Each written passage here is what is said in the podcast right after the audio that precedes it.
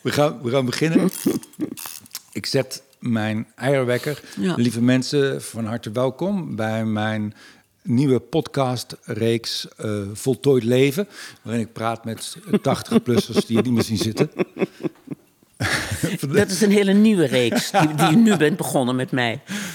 Eh, nee, het leek mij een leuk begeintje. Ja, vind ik ook goed hoor. Nee, van harte welkom bij eh, Ervaring voor Beginners. Eh, ik, ik zit hier met, eh, met Hanneke Groenteman. Van harte welkom, Hanneke. Wat fijn dat je er bent. Dank je, Theo. Hanneke is geboren in eh, 1939. Ze is 81 jaar oud. Het is ongelooflijk. Ehm, in, in de oorlog is eh, was ze als kindje ondergedoken bij, niet bij haar ouders, maar bij, bij, bij een ander gezin. Ehm, later is ze herenigd met haar ouders na de oorlog. Ze studeerde Frans, heeft ze niet afgemaakt. ze ging bij het eh, Parool werken als journalist. Ze heeft lang gewerkt voor de VARA, radio. Onder andere bij het legendarische programma Ophef en Vertier. Een, een kunst- en cultuurprogramma. Wat later een soort van doorging op televisie. De Plantage. Ehm, daarna heeft ze nog veel dingen gedaan. Eh, Sterren op het doek. Eh, ze heeft boeken geschreven. En zelfs nu, op 81 jaar leeftijd, is ze nog steeds op tv. Ze was ook tafeldame bij De Wereld Draait Door. En nu zit ze eh, in het programma Kiespijn. Van harte welkom, Hanneke. Dank je. Mohamed Ali, de legendarische bokser, die heeft ooit gezegd... ehm, als je op je vijftigste nog dezelfde visie hebt als op je twintigste... heb je 30 jaar verprutst. Eh, als we dat een stap verder nemen, van 50 naar 80... Wat, eh, wat gebeurt er in die periode? Heb je daar, heb je daar nog iets opgestoken? Of ben je daarin veranderd in die, in die periode? Dit is, eh, is wel een, een grote, vra- brede vraag. Ik denk, hè? daar begin ik mee, ja. Ja, daar ging je mee. Ik geef altijd interviewles en dan zeg ik altijd begin klein en eindig met groot. Maar jij begint nu met groot. Ik begin met, nou, Ja. dit is voor jou groot, dit is voor mij nog maar klein. Nou, je weet niet wat er komen gaat. Het is een totaal abstracte vraag natuurlijk. Wat is er gebeurd in de afgelopen... Ja, heb je dingen geleerd? Komt, komt er nog wat bij dan? Ja, dat weet ik natuurlijk niet. Nee? Nee. Maar wat er wel bij komt, noodgedwongen, is dat je wat meer. eh, dat de onrust eh, een beetje verdwijnt. Dat heeft natuurlijk ook met je, met je feitelijke situatie, met je fysiek te maken. En met het feit dat je eh, niet meer zoveel werk hebt. Dus dat die prestatiedrang ook afneemt.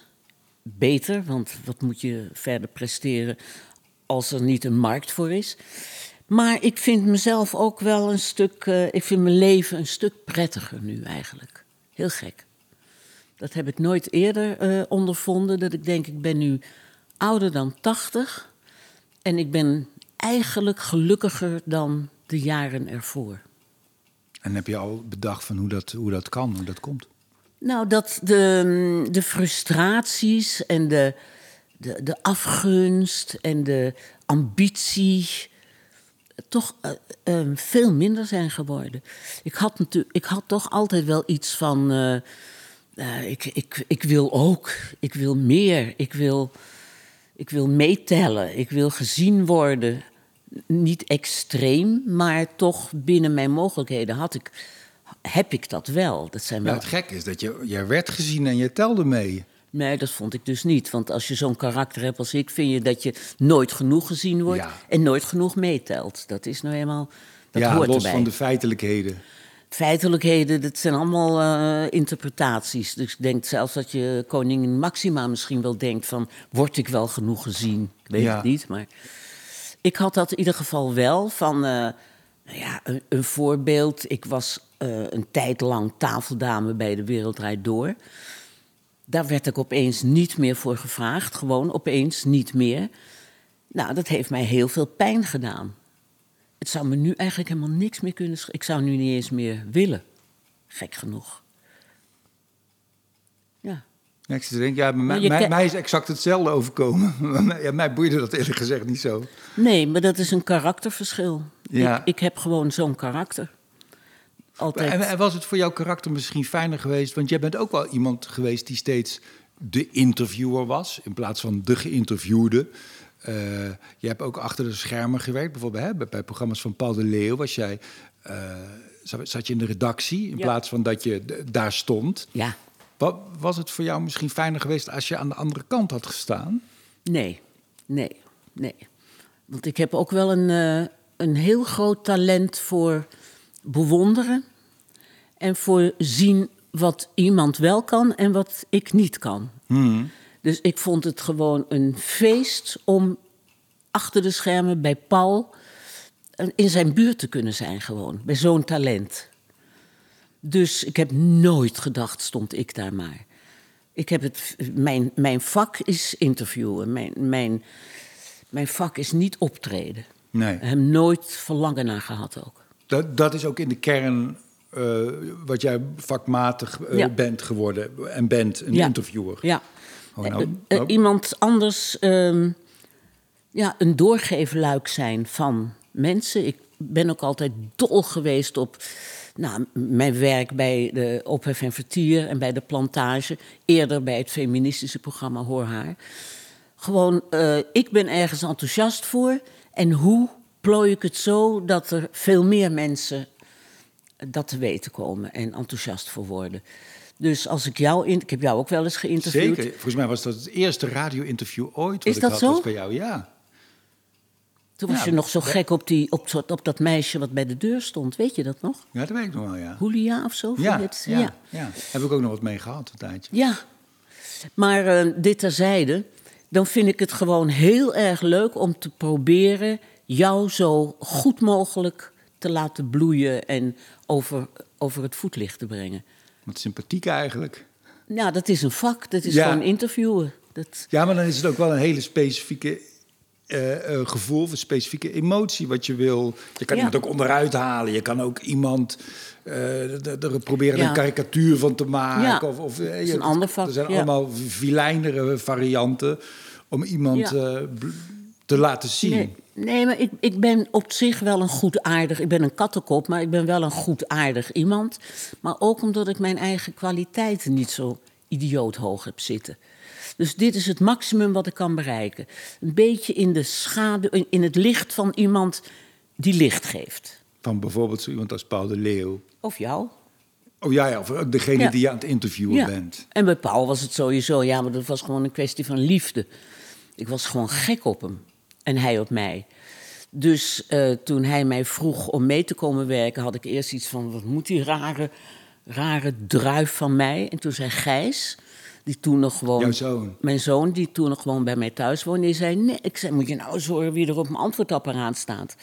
Zei die: Nee, maar die vond jij heel leuk in dat spotje van Bressot en. eh, in, eh, eh, niet Sterrenslag, hoe heette dat ook weer? Dat programma wat hij ook deed als Ja, meneer... volgens mij wel Sterrenslag. Sterrenslag heette het, Ja. meneer Van Heumen. Ja, En hij, Gijs zei, daar moest je altijd erg om lachen. Dat was ik alweer vergeten. En toen zei hij, ik zal maar even wel erop reageren. Nou, en toen is er een gro- grote liefde ontstaan. Nou, dit is wel een mooi punt, want daar gaat deze podcast natuurlijk ook over. Om, om te kijken of we kunnen eh, eh, beschrijven, benoemen wat, nou criteria, wat nou dingen zijn die, waar creatievelingen Ja. wat, wat aan hebben. Want als je dan met zo'n Paul, Paul de Leeuw ga- ga- gaat werken, dat is natuurlijk al een zeer getalenteerd iemand. En wat kun je daaraan toevoegen? Hoe probeer je hem dan te helpen om nog meer te shinen? Nou, ik heb mezelf altijd een beetje gezien als, en zo heeft hij mij ook wel ervaren, als een soort strobaal langs een circuit. Ja, Dus ehm, alles komt uit dat hoofd van hem. Alles. En er moeten mensen zijn die liefdevol zeggen: Ja, dat is leuk, maar dat zou ik niet doen. ja. Een voorbeeld was dat hij. Wat ik me, eigenlijk het enige wat ik me herinner, verder ging het altijd door. was dat hij op 4 mei dacht dat het leuk zou zijn om als Duitse soldaat in de uitzending te komen. Ik zei: Weet je, dat zou ik niet doen. Nee. Ik, ik, ik kom dan in ieder geval niet bij de uitzending. Ja. Nou, dan, dan deed hij het dus niet, Ja. snap je? En verder, hij kon spuien en we hadden een kleine redactie met eh, onder andere Michiel van Erp, Cornald Maas en ik. Dat zijn allemaal hartsvrienden van Paul. En wij konden dus En misschien waren we wel de enige redactie die dat, die dat zo vrijuit deden. Vol liefde, heel kritisch tegen hem Ja. zijn. En dat is de mooiste positie die ik eh, Ja. kon dromen. Eh, ja, ik zit, ik zit ook over mezelf na te denken. Ik, zit over, ik zat over ADHD na te denken. Ja. Daar ben ik toevallig mee bezig. Ik ben nooit als dusdanig gediagnosticeerd, maar misschien heb ik dat wel. Misschien Paul de Leeuw ook wel. Nee, allebei niet. Nee? Nee. Nou ja, nou, ik weet het niet. Ik denk wat Paul de Leeuw heel goed kan, is... eh, nou, los van de diagnose, want dat is helemaal niet mijn, mijn vakgebied. Maar ik denk dat hij hele sterke eh, impulsen heeft. Ja. Daarom kan hij goed improviseren. Ja. Alleen, omdat, als je impulsen heel goed zijn en heel snel zijn... Ja. heb je niet altijd de tijd om er goed over na te denken. En ik kan me voorstellen dat zo'n redactie, Ja. jij en, en die Ja. andere mensen, Ja. hem eigenlijk daarbij helpen. Van, van, van, en hij hoeft niet te remmen, want Nee. er zijn andere mensen die voor hem remmen. Dus hij kan vol gas geven. Dat is waar. En samen ben je een goede auto dan. Ja, dat is waar. En het is denk Waar. ik ook, volgens mij kun je dat ook goed. En, en heb je daarom ook altijd veel in die cultuur- en kunsthoek gezeten. Is ook dat je, eh, en ik kan me voorstellen dat je daar wel veel zelfvertrouwen in hebt. Dat je een goede smaak hebt ontwikkeld. Ik vind zelf natuurlijk van wel. Want Ja. ik vind mensen die iets anders vinden. Ik vind ik dat ze een slechte smaak Ja. hebben. Dus automatisch vind ik mijn eigen smaak heel goed. Maar je leert, op een, je leert natuurlijk. Ik, je leert ook kijken. Daardoor raak je ook onbevangenheid kwijt. Bedoel, dan vind je al gauw iets slecht. Daar moet je ook weer voor oppassen. Ja, wat je bij recensenten ook wel eens ziet. Ja, ik, je ik heb moet- er gewoon te veel gezien. Die zijn zuur geworden. Ja, ze zijn niet zuur, maar ze, zijn heel, ze kunnen heel precies kijken. En dat is vaak niet prettig. Nee, is zonder ik vind recensenten over het algemeen helemaal niet zuur. Nee, dat is misschien ook niet Dat er wordt altijd gezegd, maar er wordt van de Volkskrant ook gezegd dat het een zure krant is. Ik vind eh, de recensenten van, dat is mijn favoriete krant, de Volkskrant, helemaal niet zuur. Nee. Maar wel, als ze heel kritisch zijn, dan wordt dat gauw zuur, zuur genoemd. Ja, als recensent word je natuurlijk ook gedwongen. Dat is ook je taak Ja. om op een vrij cerebrale manier Ja, te kijken precies. naar een voorstelling. Precies. Omdat je het in taal moet Ja. vatten en het moet op gaan schrijven. Terwijl mooie kunst is vaak ook de, de dingen die ik gaaf vind. Daar geef ik me aan over als een Absoluut, kindje. En ik word na anderhalf uur wakker en denk ik, wauw, wat heb ik allemaal meegemaakt.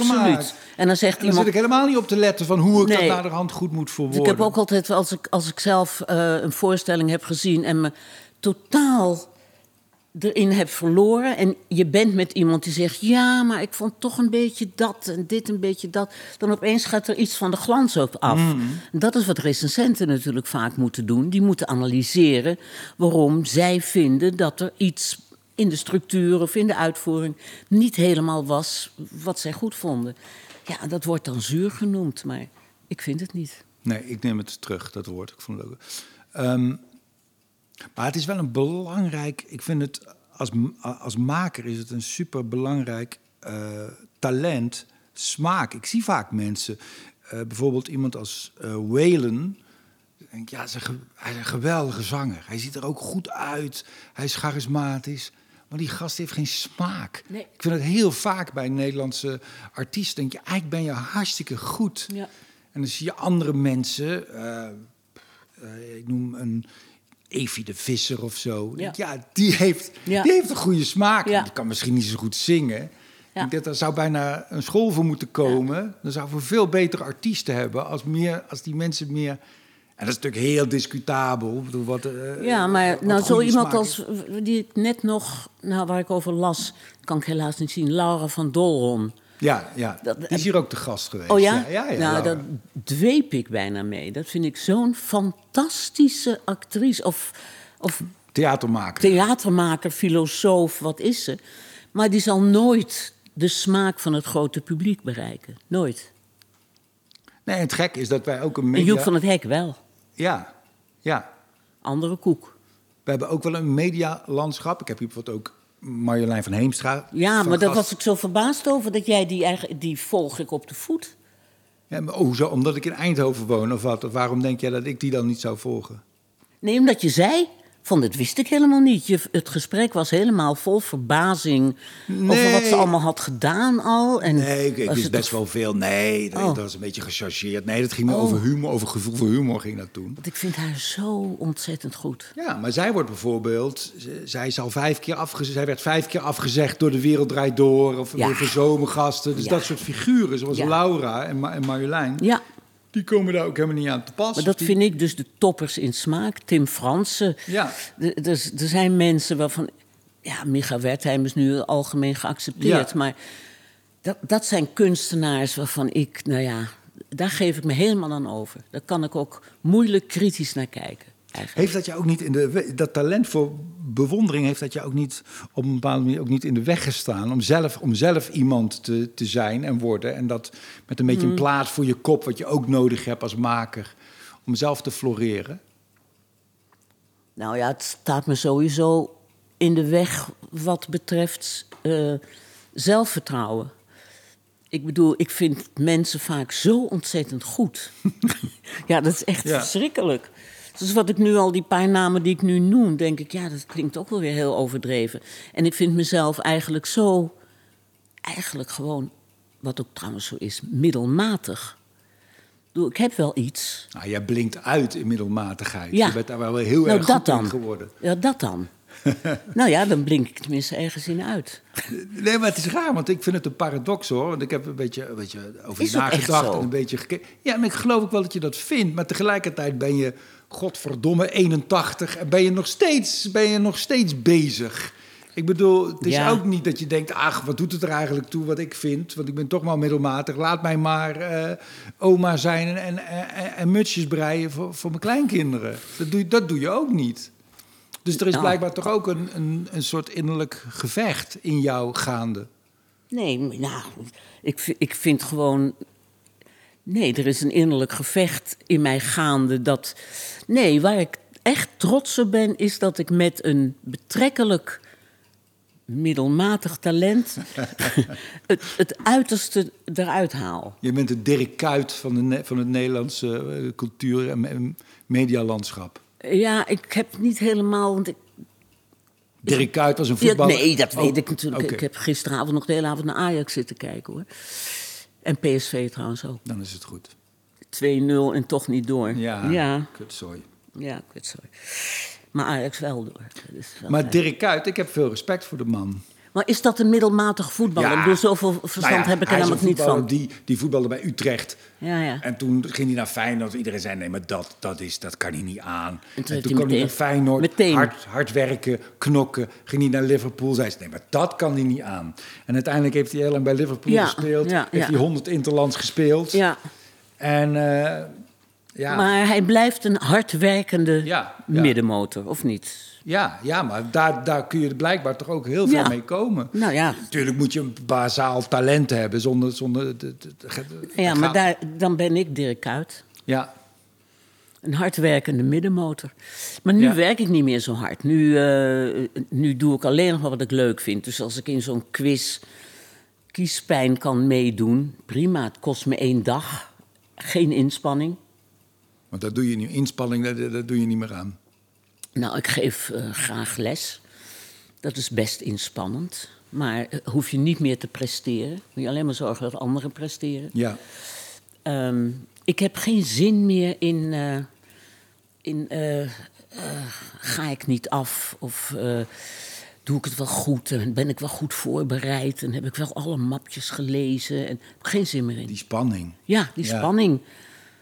Eh, Ik weet het niet. Het lijkt wel of ik daar eh, het hormoon niet meer voor heb. Ja. ja, of misschien staat de beloning niet meer... eh, compenseert niet meer genoeg de stress of zo. Zo, nou ja, en, en, en ik, ik gun mezelf nu dat ik gewoon die stress niet meer Dat hoef. gun ik jou ook. Dank je, leuk. Ja. Ik heb natuurlijk eigenlijk hier naar binnen gesleept... omdat ik wist dat je les gaf, dat je interviewles gaf... en ik heb geen zin om daarvoor te betalen. Nou, ik ben, nee, mijn, mijn onderhandelingen zijn altijd dat ik steeds minder vraag. Dat ik het dan weer zielig vind om er geld voor te vragen. voor, die, voor die ander. ja, ja, ja. Want dan, ik neem aan dat je dan les geeft aan mensen die al iets aan het doen zijn. Ja, ja die, die komen bij ons. Ik doe het samen met een uh, collega slash vriendin. Um, ja, het gaat gewoon mond op mond. En dan hebben we steeds een, nu natuurlijk een wachtlijstje, want corona. En nu willen we Ja. niet meerdere leerlingen hebben. Ja, en dat hele idee dat ze bij op één elke avond twee verschillende eh, presentatoren hebben, dat maakt, dat maakt die wachtlijst natuurlijk ook langer. Hè, nou, die men, maar dat, die presentatoren vinden helemaal niet dat ze les moeten hebben hoor. Nee? Nee, de mensen van wie ik denk, god, kom een keertje langs, doe ik het voor niks, die doen het niet. Nee. Heel grappig. Er zijn wel een paar mensen op de televisie waarvan ik denk, oh, wat zou je geholpen zijn met een paar van die trucjes die wij hebben. En ik denk dat we dan allebei wel weten over wie we het hebben. Hè? Dat weet ik niet. Ik weet niet wat jij, wat jij denkt. Nou ja, er zitten ja, ik- veel, veel als- die ja. daarbij zitten. Ja, Ja. niet Thijs van der Brink, daar hebben we het niet Nee, over. nee, nee, nee, zeker niet. Zeker Nee. niet. Nee.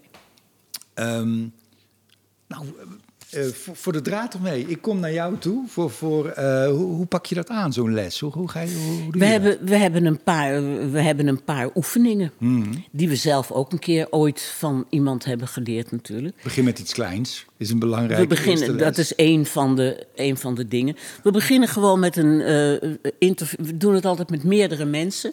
Dus niet één op één. Dat is gewoon te lastig, want dan praat je over de theorie. Maar we beginnen meteen interviewen jullie elkaar over. Doet er niet toe welk onderwerp. Dat nemen we op en dan gaan we gewoon heel erg. eh, na drie minuten nemen we dat op. En dan gaan we, dat is de eerste oefening, gaan we kijken waar, waar zijn de wetmatigheden waardoor het fout gaat. Wat zijn dingen die iedereen altijd doet? En als je ze vermijdt, dan gaat een gesprek meteen beter. Wat, wat doet iedereen altijd fout? Veel te lange vragen stellen, met veel te veel interpretatie erin. Misschien weten we dan ook allebei over wie we het hebben. Dus heel... Niet over Thijs van der Brink. Nee. Nee. nee. die doet het perfect natuurlijk. Nee, heel, heel- een- een vraag stellen en die helemaal gaan toelichten. En nog eens een beetje zeggen wat je er zelf allemaal van denkt en weet. En dan denkt de geïnterviewde, oh ja, ik moet nu iets zeggen. Terwijl als je gewoon zegt, hoe was het? En de ander dat laten we. Hoe was het? Was het zus of was het zo? En dacht je toen dat en dacht je toen dat? Dat is geen goede vraag. Maar als je zegt, hoe was het daar? Dan kan jij antwoorden. Ja. En wat wij, nou ja, er zijn duizend dingen die je kan opmerken over interviewen. En die zijn allemaal heel leuk om te oefenen gewoon. En aan de andere kant, want er zijn natuurlijk ook mensen die eh, geïnterviewd worden. Er zijn natuurlijk allemaal tips om, eh, die je aan mensen kunt geven die interviewen. Maar er zijn, ook, er zijn ook net zoveel mensen die geïnterviewd worden. Wat is jou, als je dan terugkijkt naar al die mensen die je hebt geïnterviewd... God, dan word ik me opeens een uberbewust van de vraag die ik ga stellen. En dat die niet te lang moet zijn. En juist omdat ik daarover nadenk... Helemaal gratis. Ja, maar het gooit me helemaal in de war. Wat zijn, wat zijn goede tips voor mensen die geïnterviewd worden? Want dat is een, ik zie ook dat dat een groot verschil is tussen mensen die daar handig in zijn en onhandig. Ja. Ja, in principe doe- doen wij nooit zogenaamde mediatrainingen. Nee, dat snap ik. Maar ik helemaal ons eh, ik vraag niet. nu aan jou. Ja, nee, maar dat is ook niet mijn eh, eh, vaardigheid hoor. Maar wat we in ieder geval altijd zeggen: denk heel goed na van tevoren wat je wel en wat je niet wil zeggen. En ehm, zeker wat je wel gezegd wil hebben. Als je naar een interview gaat en je denkt: ja, ik hoop wel dat dat en dat aan de orde komt. Neem je dat voor, dan kan je het er altijd invlechten. Hè, als ik gedacht zou hebben van tevoren, maar ik wil wel dat we het even over Paul de Leeuw hebben. En je zou het niet vragen, dan zou er altijd een moment komen dat ik zou kunnen zeggen: Ja, want bij Paul de Leeuw heb ik dat en dat ervaren. Want daar heb ik ook een tijdje in de redactie gezeten. Begrijp je? Ja.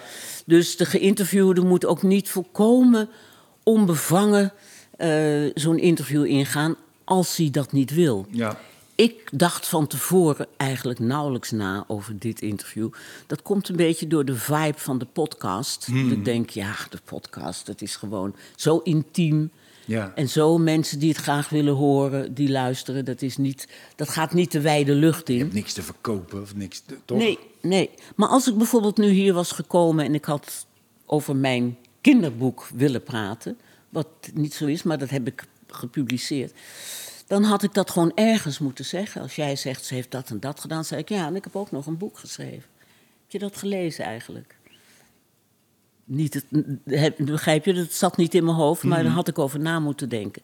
Ik dacht wel van tevoren, ik moet mezelf niet steeds als middelmatig neerzetten. Ja, en dat is, gedaan. dat is al mislukt. dat kan ik gewoon niet laten. Want dat vind ik oneerlijk. Wat vind je oneerlijk? Om dat niet te zeggen. Om een beetje over mezelf eh, groter te doen dan ik vind dat ik ben. Dat kan ik gewoon niet. Ik, ik vind mezelf namelijk heel realistisch. Ja, ik denk dat de meeste mensen zichzelf best wel realistisch vinden. Maar het is toch wel een rare eigenschap voor een jou. rare eigenschap, om dat te ja. moeten benoemen. Ja. Ja, het is ook omdat ik er zo eh. Mee, mee ingenomen ben dat ik met betrekkelijk weinig toch betrekkelijk ver ben gekomen. Ja, Dirk Kuyt. Ja. Dirk Kuyt, ja. Nou, die heeft ook weer een nieuwe vrouw, dus... Dus jou, misschien, jij hebt ook nog wel kans, wil je zeggen. Nee, dat niet. Nee, dat niet. Maar ik bedoel, die is dat ook nog vol in het leven. Ja, maar het is toch maf. Het is, het is dat je het zelf... Heb jij het helemaal nooit? Nou, in de optelsom der dingen, hè, dat ik denk van wat voor vader ik ben, wat voor vriend ik ben, wat voor zoon ik ben, wat voor bu- buurman en burger ik ben. In de optelsom vind ik mijzelf zeer middelmatig. Als mens. Maar ik hoor niet je werk. Nee, ik, daar, daar, daar ben ik wel goed in, ja. Ja. Daar heb ik, daar heb Ja. ik wel zelfvertrouwen in. Ja. Denk, eh, eh, eh, Ja. ja, maar er zijn wel andere vlakken waar ik vrij laag scoor. En al die punten bij elkaar opgeteld, kom je uit bij een middelmatig iemand. Nee, dat geloof ik niet. Ja, wel. Nee, dat vind ik echt. Maar Ja, dat jij, vind ik- dat jij vind kan, ik, ik denk dat je ook een hele leuke vader bent, maar dat is zomaar een gevoel. Over de rest kan ik niet oordelen. Maar je bent. Nee, maar ik vind de meeste mensen zijn maar... Er zijn niet zoveel slechte en niet zoveel goede mensen. En ik, Nee, ik denk dat nee. we allemaal een, eh, gemiddeld een zesje scoren. En dat is prima. Dat is ook mens zijn, om het maar even pathetisch uit te drukken. Dus Ja. ik, ik kijk niet zo op tegen wie dan ook. En ik kijk eigenlijk ook, ook niet neer op wie dan ook, omdat we allemaal maar zesjes zijn. En ja, dat, begrijp ik. Dat begrijp ik. Maar ik, ik bedoel, jij hebt bijvoorbeeld, als je een rapport hebt, heb je voor één vak gewoon een negen, Ja, zal ik maar zeggen. En de rest misschien zevens. Soms een zes, ja. soms een nou, zeven. misschien, ook wel, zit Ja. misschien ook wel een onvoldoende bij, maar ja. Ja, misschien wel. Ik denk dat mijn rapport, dat, zo was het ook echt altijd, dat 7,5 het hoogste is ja. en 6 het laagste. Dat ik niet heel erg underscore, Mhm. maar ook niet overscore. Ja, misschien, maar misschien schat je dan jouzelf als bijvoorbeeld redacteur. We gaan weer even naar Paul, als redacteur van Paul de Leeuw. Veel te laag in. Misschien had die jongen nooit zo kunnen excelleren zonder, zonder jouw hulp. Nee, dat is helemaal niet waar. Nee? Nee, nee, nee, absoluut niet waar. Ik heb ook heel vaak gedacht, wat doe ik eigenlijk in deze redactie? Wat, dat heeft eh, gek genoeg Gijs nu ook, die zit bij Promenade. Daar is hij ook voor Diederik onmisbaar. ja. Voor Diederik Ebbingen echt, die wil hem erbij hebben. En Gijs en ik hebben samen wel eens gezegd, we hebben hetzelfde gevoel. Dat hij is gek op Diederik, ik was gek op Paul. En onze aanwezigheid en de zijlijnfunctie was al genoeg voor hun om je erbij te willen hebben. Ja, ik geloof het niet zo. Ik, ik heb een regisseur, Martijn Bouwman. Ja? En daar werk ik al mee vanaf mijn eerste programma. En die heeft precies dat wat jij zegt, zegt hij ook. Ja, eh, Theo die doet het. Ik kom af Ja. en toe kijken en dan zeg ik er wat van. Ja. Maar die wil niet eens regisseur genoemd worden. Nee. Ondertussen heeft hij ook gewerkt met Wim Helzen. En die, die- en die, die won ook meteen het Polifinario. Hij werkt met Ronald Goedemond, die, die meteen excelleert. En natuurlijk zijn het super talentvolle jongens... Ja. die, die Ja. zonder hem ook ongetwijfeld mooie programma's hadden gemaakt. Maar het is niet voor niks Ja. dat zij ook met hem willen werken. En, eh, en, en ook onder zijn regie ook zo excelleren of zo. Ik denk dat dat toch een niet te onderschatten ding is. En ik ken hem natuurlijk veel beter dan dat ik jou ken. Maar bij hem klopt dat niet, wat hij zelf zegt. Van, dat, is, dat is ook een soort, soort schuwheid en een soort... Ik denk dat hij... Hij zou het zo pijnlijk vinden als hij zichzelf zou overschatten... dat hij zichzelf maar onderschat. Ik, ik weet, ik ken hem natuurlijk ook niet. Nee, maar ik kan me voorstellen dat dat bij jou Ja. ook zo is. Ja, Je dat zei dat net eigenlijk zelf al een beetje. Van, ik zou dat heel, heel pijnlijk vinden als ik mezelf zou, eh, zou Ja. overschatten of zou denken dat ik heel Ja. wat zou voorstellen. Heel Ja, omdat ik ook. Nou ja, goed, ik, ik zie wat bijvoorbeeld het vak van redacteur inhoudt. Dat vind ik meer dan wat ik deed bij Paul.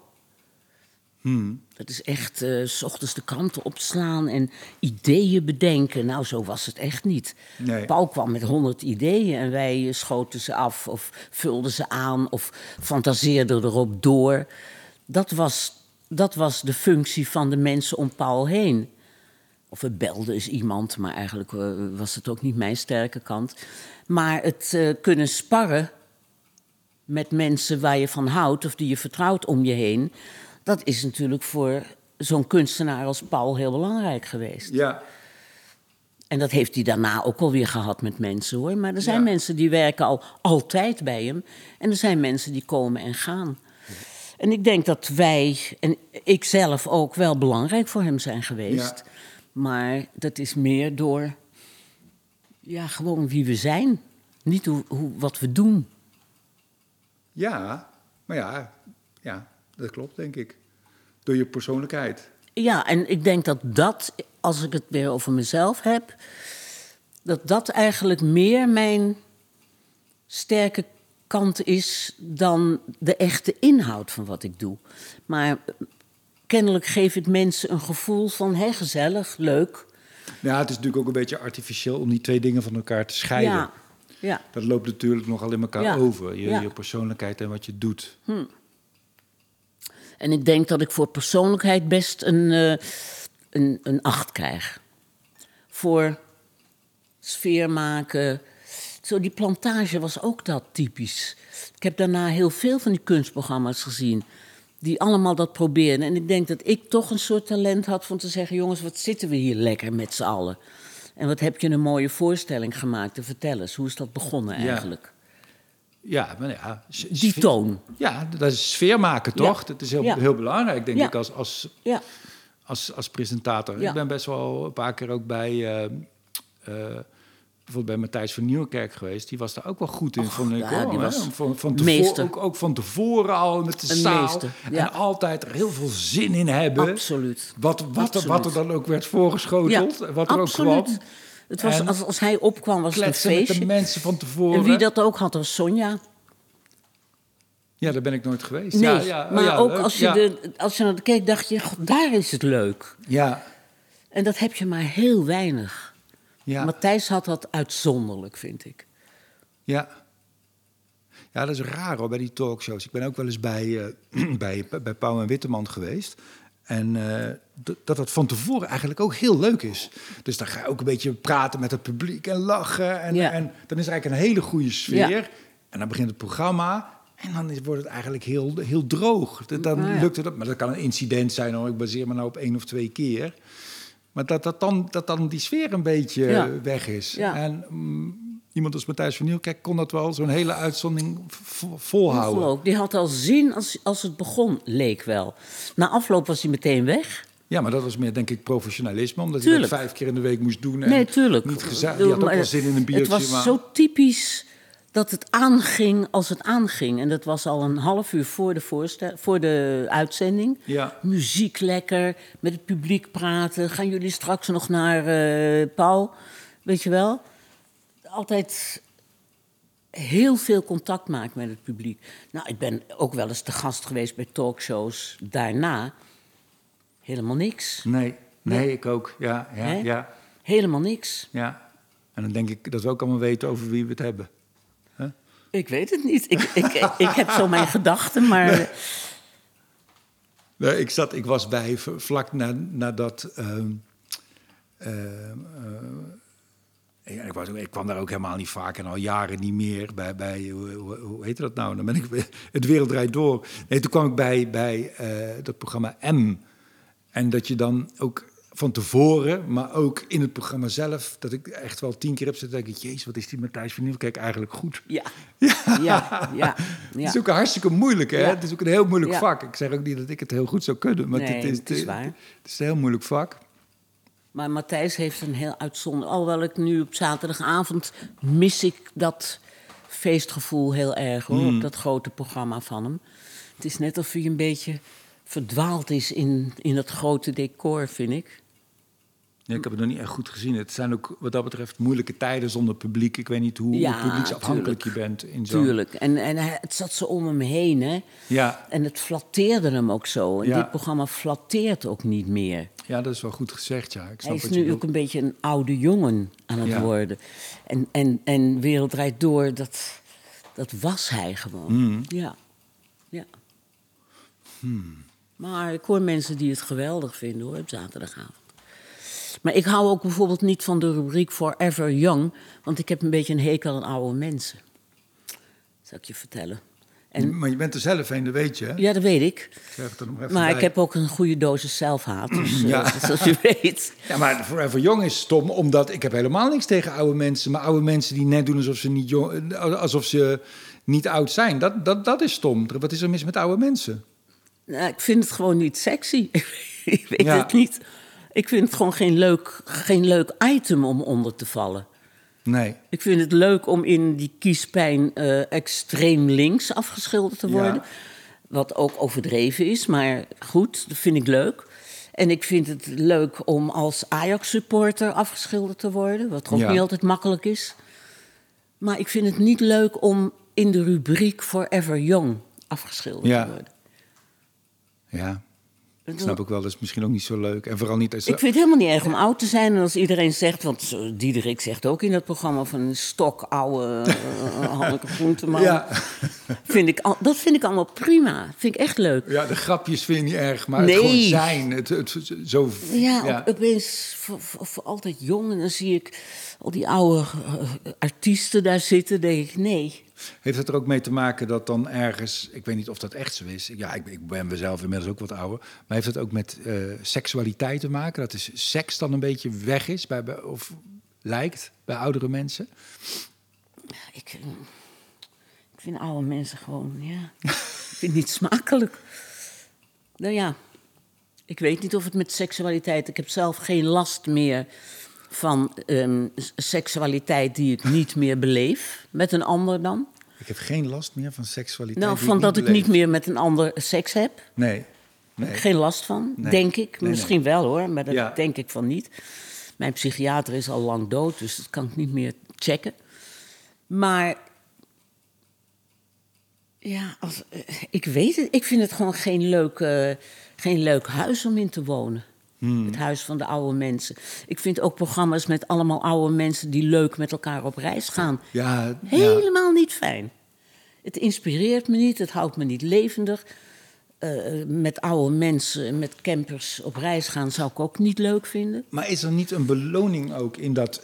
Maar ja, tegelijkertijd vertelde jij eerder in, het, in ons gesprek... dat dit de gelukkigste tijd van je leven is. Dus er is toch ook blijkbaar een grote beloning ook in dat oud zijn. Ja, maar ik, ik vind het toch wel ongelooflijk fijn dat ik bijvoorbeeld een veel jongere familie heb. Met kleinkinderen en een zoon en neven en nichten. Die allemaal ja, tussen, de, tussen de tien en de vijftig zijn. Eh, ik vind het heel erg leuk om met jongere mensen om te gaan. Niet met hele jonge mensen, want wat Ja. moeten ze met me? Maar ik, ik, ik word niet opgetild door mensen die bijvoorbeeld niks weten van podcast en van internet, eh, van, van Ja. Instagram en van die niks weten, niet geïnteresseerd zijn in dingen van nu. Dat vind ik niet inspirerend.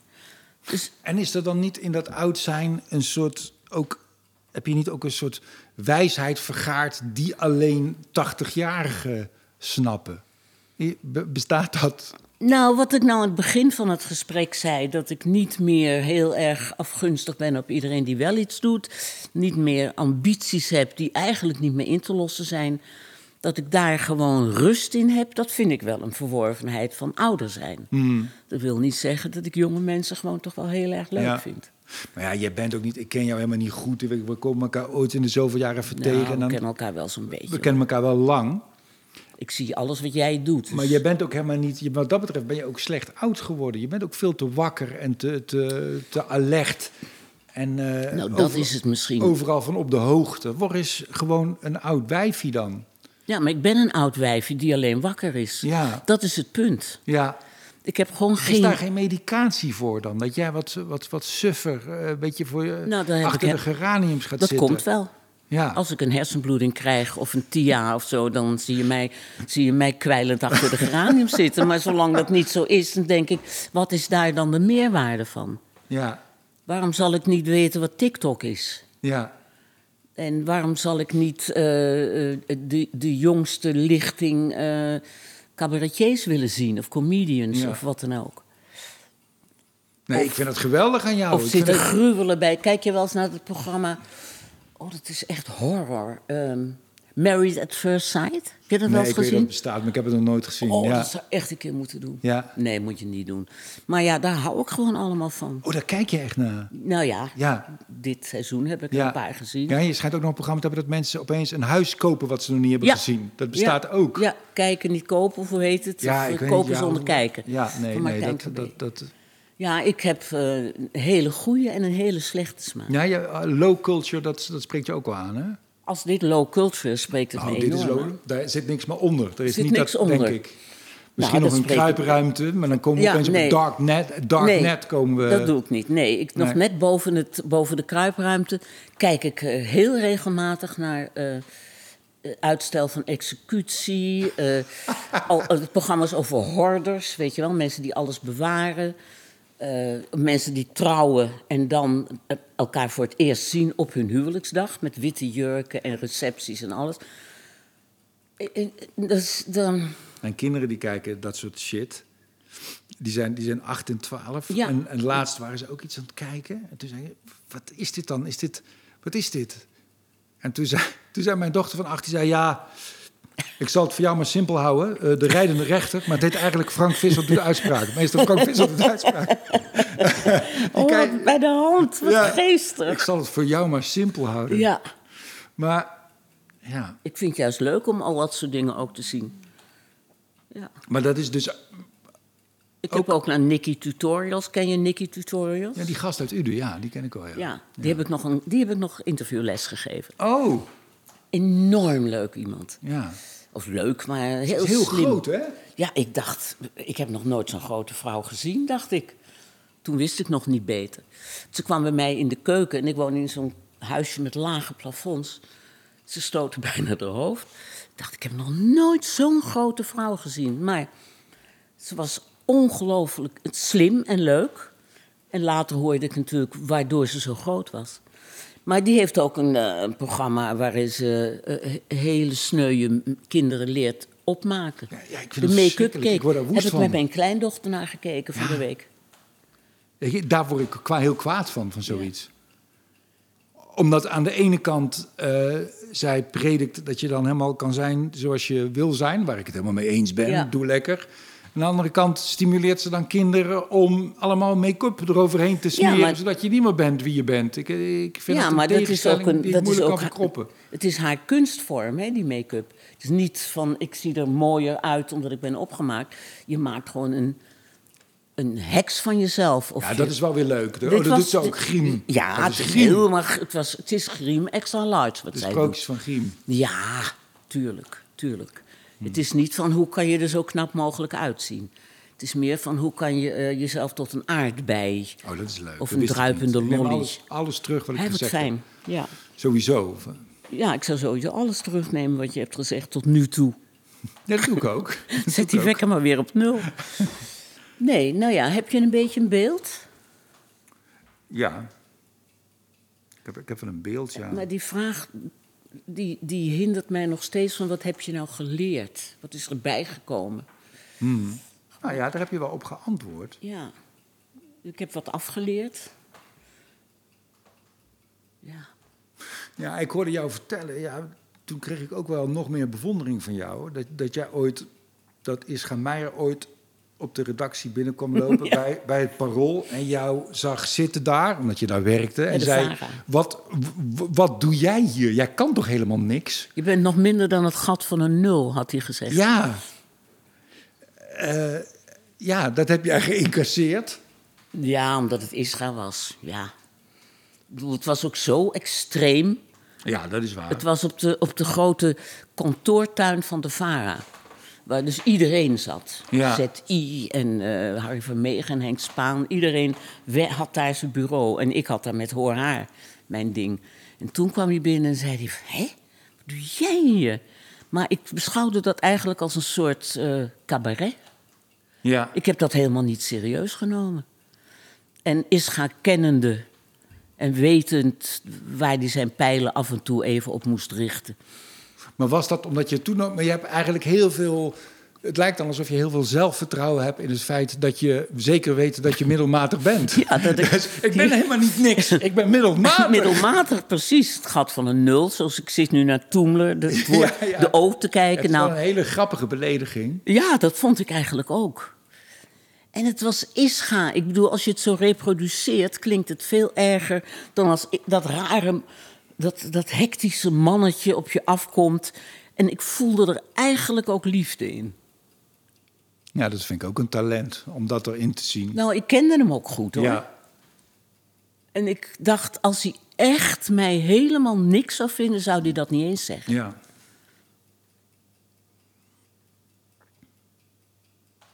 Je moet ook eh, de afzender van dingen goed eh, bekijken.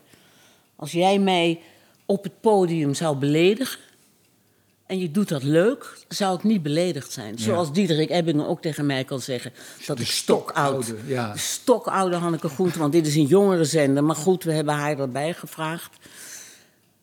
Maar het hangt er helemaal van af wie het zegt, wanneer en hoe. Je hebt, nee, je hebt zelf een beetje antwoord gegeven op die vraag. Hè? Wat, je, wat je van je vijftigste tot je tachtigste hebt geleerd.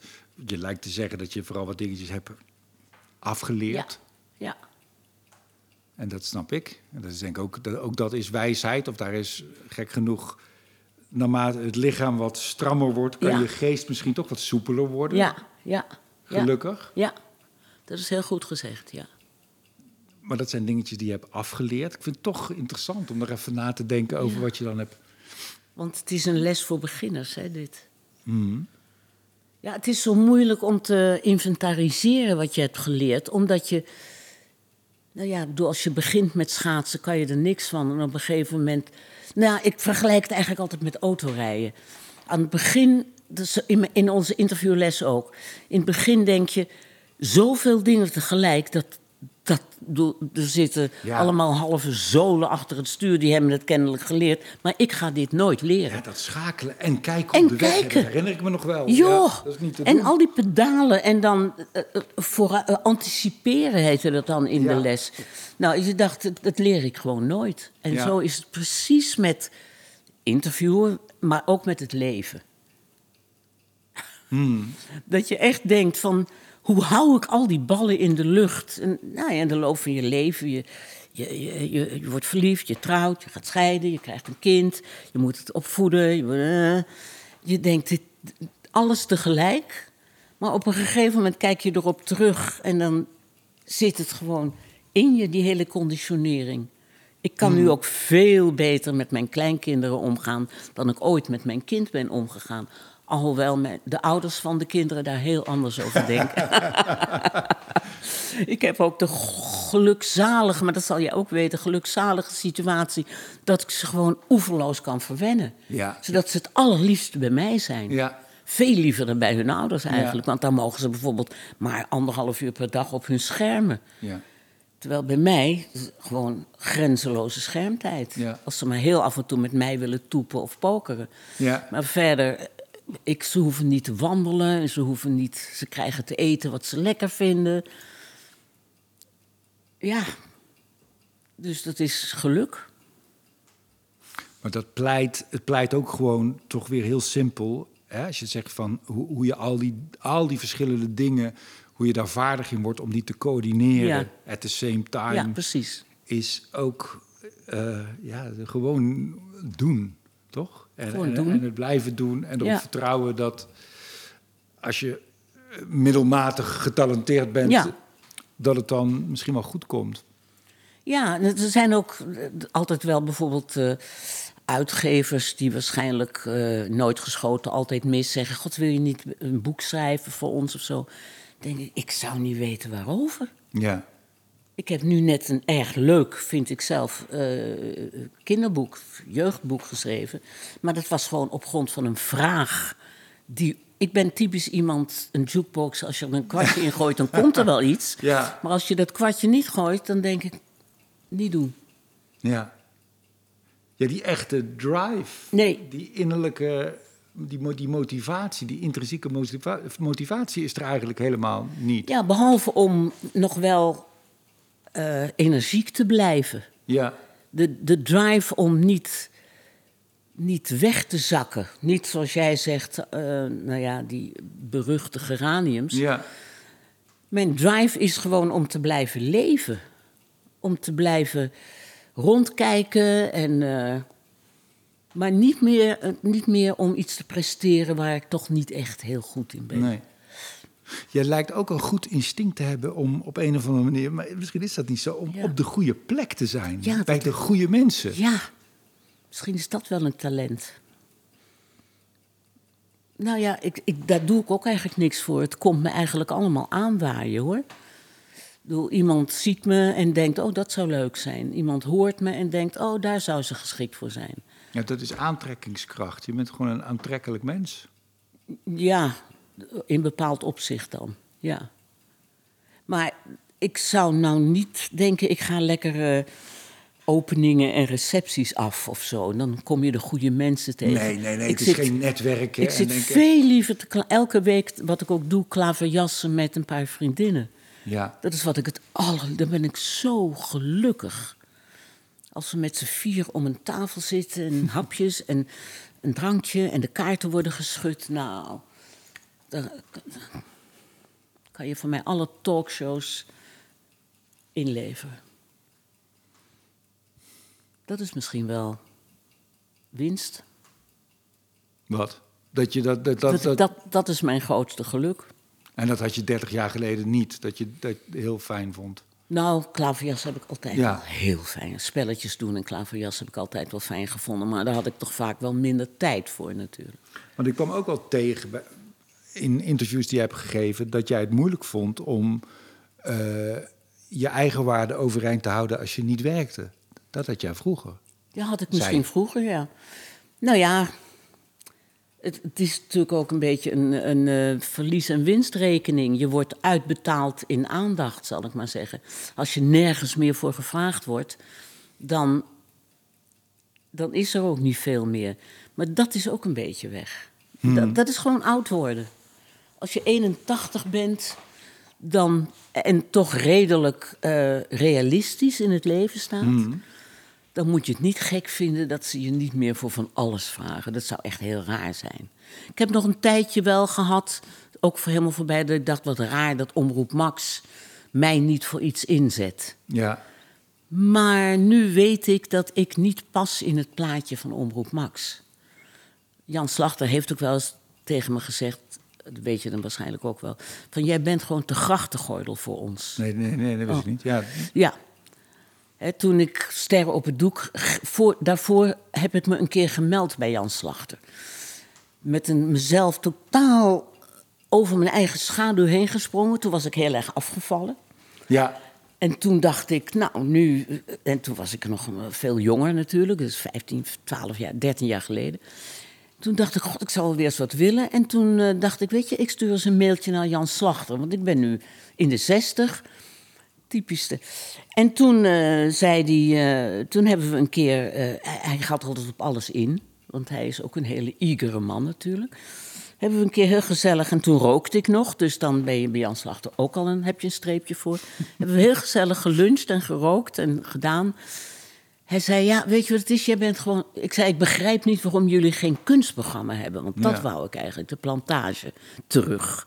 Dus een soort plantage bij, voor oudere mensen. Ik zei, alle oude mensen zitten Ja. in de bioscoop en het Kopen theaters. boeken.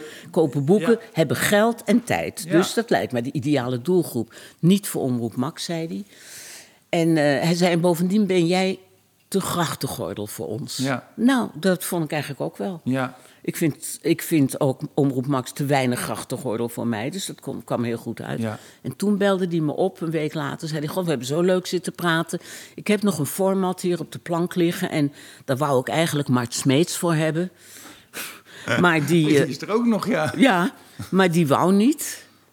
Of die mocht niet van de NOS. En toen heb ik Charles Groenhuizen gevraagd. Maar die wou niet, want die zat in Washington.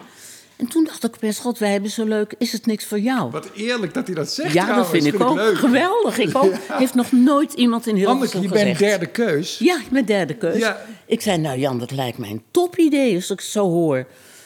Ik dacht meteen, wat moet Mart Smeets tussen al die schildersezels? Ik bedoel, dat leek mij helemaal geen goede keus. Oh, hij, nee, hij was daarvoor gevraagd. Oh, nou snap ik het pas. Mart ja. Smeets was En je ervoor gevraagd. schilderijen niet eens als hij daar staat. Nou, dus ik, maar ik, dat heb ik toen tien seizoenen gedaan. Ja.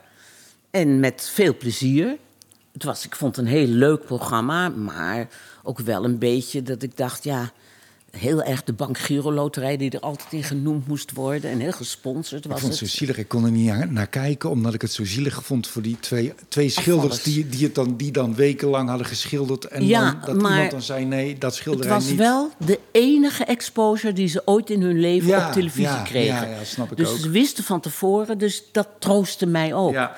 Ik vond het ook altijd heel zielig. Te gevoelig voor die dingen, ja. Nee, ik vond het ook heel Ja, naar, ja. absoluut. Maar goed, en toen na tien seizoenen zei Jan Slachter... weet je, het is een beetje uitge... We zijn wel een beetje klaar. De BN'ers zijn een beetje op. En ik dacht, ja, ik vind zelf ook dat ik steeds hetzelfde praatje hou. Het is zo'n strak format. Ja. Dat ik was daar helemaal tevreden mee. Toen was ik wel weer beledigd toen hij anderhalf jaar later op de radio zei... ja, we gaan Ster op het Doek weer doen met Mark-Marie Huibrechts. En eh, eh, hartstikke blij mee. En toen dacht ik, dat hadden ze mij wel even kunnen zeggen. ja. Maar zo heb ik mezelf toen eigenlijk bij... Ik dacht, een oudere omroep, daar hoor ik nu. Ja. Maar goed, dit... eh, ja, over de aanvoelen wat de goede plek en de goede mensen Ja. zijn. Ja. En toch was Omroep Max niet de goede plek voor mij. Nou, heb je tien jaar gewerkt. Ja, met Sterren op het Doek. Ja. Wat, nie- wat niemand aan Omroep Max ver- verbond eigenlijk. Nee, wist ik ook niet. nee, het is totaal geen programma wat uitstraalde. Dit is voor ouderen. Wat ze nu natuurlijk met meer programma's doen hoor. Ja. Want ze pakken dat heel Ja. slim aan daar. Maar Omroep Max is natuurlijk toch een beetje een, een trosachtige omroep. Ja, Zal ik ja, maar zeggen. dat zou ik gokken als ik moest zeggen bij welke omroep. Ja. ja. Ja, ik zou het eerder bij de AVRO plaatsen. Ja, nou, ja, zou ook kunnen. Ja. Maakt niet uit. Jij hebt altijd bij de VPRO veel. ge- We varen aan VARA. de VPRO, hè? VARA is echt mijn, mijn omroep geweest altijd. En toen ben ik naar de Verschillig, omdat jij verschillig iemand bent. Ik ben een heel verschillig iemand. Ja. Maar de VPRO vond ik ook prettig. Ja, Dat is maar qua smaak meer. Ik ben verschillig met smaak, dat is het ingewikkelde. ja. En ook met humor, dat hebben ze bij de VARA ook minder. Hoewel ze daar heel veel cabaret hadden, maar dat is weer wat Dat anders. is weer wat anders, ja. Wat is jouw eh, favoriete omroep? Of waar voel jij je thuis? Ja, mijn programma's worden uitgezonden bij de VARA. En de, Ja. ja, ik voel me daar wel senang. Ja. En voor de rest, eh, ja, ik, zou, ik vind commerciële omroepen vooral heel stom, omdat die reclameblokken er dan Ja. in zitten. Daar ga ik echt, dat vind ik zonde. Ja, Ja. Dat, ik wil dan iets heeft een bepaalde lengte of een bepaalde lijn. Tuurlijk. En dat kun je niet zomaar stuk maken. Dat Nee. geldt voor films en voor cabaretvoorstellingen. dus dat vind ik te is- liefdeloos. Daar hou ik te veel van. Ik hou te veel van film of van Ik ook. cabaret Ik ook. of theater om, om dat te kunnen doorstaan. Het is hun raison d'être natuurlijk, hè, van de commerciële. Die bestaan alleen maar Ja, nee, ja. om nee, adverteerders te, ja, te trekken. Ja, Die hebben aandeelhouders. Daarom vind ik dat de publieke omroep ook heel precies moet zijn. Of, ik bedoel, dat daar veel te weinig vernieuwing, creativiteit, eh, avontuur nog in zit. Want die zouden het zich kunnen permitteren. Maar die zijn ook half commercieel geworden. ja absoluut. Dat ja. vind ik het jammer. Het is fijn dat de VARA de comedians nog uitzendt. Ja, het is ook niet meer zo. Die zijn eigenlijk allemaal heel veel naar S- de helft, meer dan de helft is naar SBS Ja, is 6. jammer, hè? Nou ja, ik vind het heel jammer voor die, recla- voor die reclameblokken. Ja. Ja. Ja, ik vind de weg ook moeilijk naar, de, naar, naar SBS 6 als daar eh, Jan-Jaap van der Wal is of zo, weet ik veel wat. Ja, die zit, die zit daar dan toevallig niet, maar... Nou, Anneke, ik zit een beetje na te denken over je nog. Misschien is het op dat de eierwekker te lang was Nee, afgesteld. helemaal niet. Nee, ik zit vooral te denken, het is ook wel goed dat je daar niks... Dat je... Ik denk dat jij heel erg in shape, dat jij heel erg in vorm bent gebleven. Je bent zo'n voetballer die op 42 jaar... Je hebt van die voetballers, volgens mij in Japan speelt een voetballer... die is 53 en die speelt nog steeds in de hoogste competitie. Ja, ja. kan het gewoon nog volhouden. Ja, nee, kan- dat ben ik niet. Ik ben Ja, meer, vind ik jou wel. Ik, ben meer Sjaak Zwart. Nee, dat is een oude zeur. Dat is een vervelende man. Nou, ik ken hem niet, maar... Nou, nee, denk- nee, maar daarom heb jij, denk ik... Ik denk dat jij nog... Daarom kun jij geen antwoord geven op die vraag. Geen goed antwoord geven op die vraag... van wat jij in die 30 jaar erbij geleerd hebt. Nee. Omdat jij, denk ik, bent... Ja, rijp, zeg maar, rijp bent geworden. Wanneer word je rijp? Als je 40, 50 bent, dan, heb je, dan, dan stapelt zich kennis... en dan Ja. ben je op je best. Ja. En volgens mij ben jij nog steeds ja, net zo wakker en in shape als, als toen. Ja. En is er misschien iets meer, eh, meer rust. Gewoon inderdaad door de realiteit en door de. door- ja, weet je waar ik namelijk een ontzettende hekel aan heb? maar je mag gewoon door. Ik zeg het nog even. Aan hunkeren. Hmm. Hunkeren. Dat vind ik een naar woord. En een naar... Je ziet ook wel eens hunkerende vrouwen die nog hunkeren naar liefde bijvoorbeeld. En te oud zijn daarvoor. En die toch nog alles doen om. Ik heb een ongelooflijk... En dat is misschien mijn, mijn verleden uit mijn jeugd. Ik heb een hekel aan hunker naar iets wat er toch niet is Ja. en niet meer kan zijn. Hmm. En dat is nu mijn. Door het gesprek met jou kom ik tot dit punt. Dat ik denk, ik, ik weiger een hunkerend oud mens te worden. Ja, en daar, daarmee eh, ben je genoodzaakt of, of in staat om de realiteit te accepteren. Dat denk ik wel. Ik denk dat het even een overgang heeft gekost. Even, eh, eh, Even gefrustreerd zijn. even gefrustreerd zijn. Wereld rijdt door. eh, Omroep Max. Even, even die, die, die kras verwerken. Maar als dat eraf is, dan komt er ook wel weer gewoon een soort rust over me heen. Dat ik mezelf in ieder geval niet een wanstaltige, hunkerende, te opgemaakte, met te korte rokken oude vrouw vind. Dankjewel, Hanneke. Jij ook. Dit was eh, de eerste aflevering van Voltooid Leven. Ja. ik heb ook eh, de pil van Drion, dus eh, We gaan hem samen slikken. Het is mooi geweest. Dit is een mooi einde ook van de serie Ervaring voor Beginners. Dankjewel, Hanneke. Fijn dat je er was.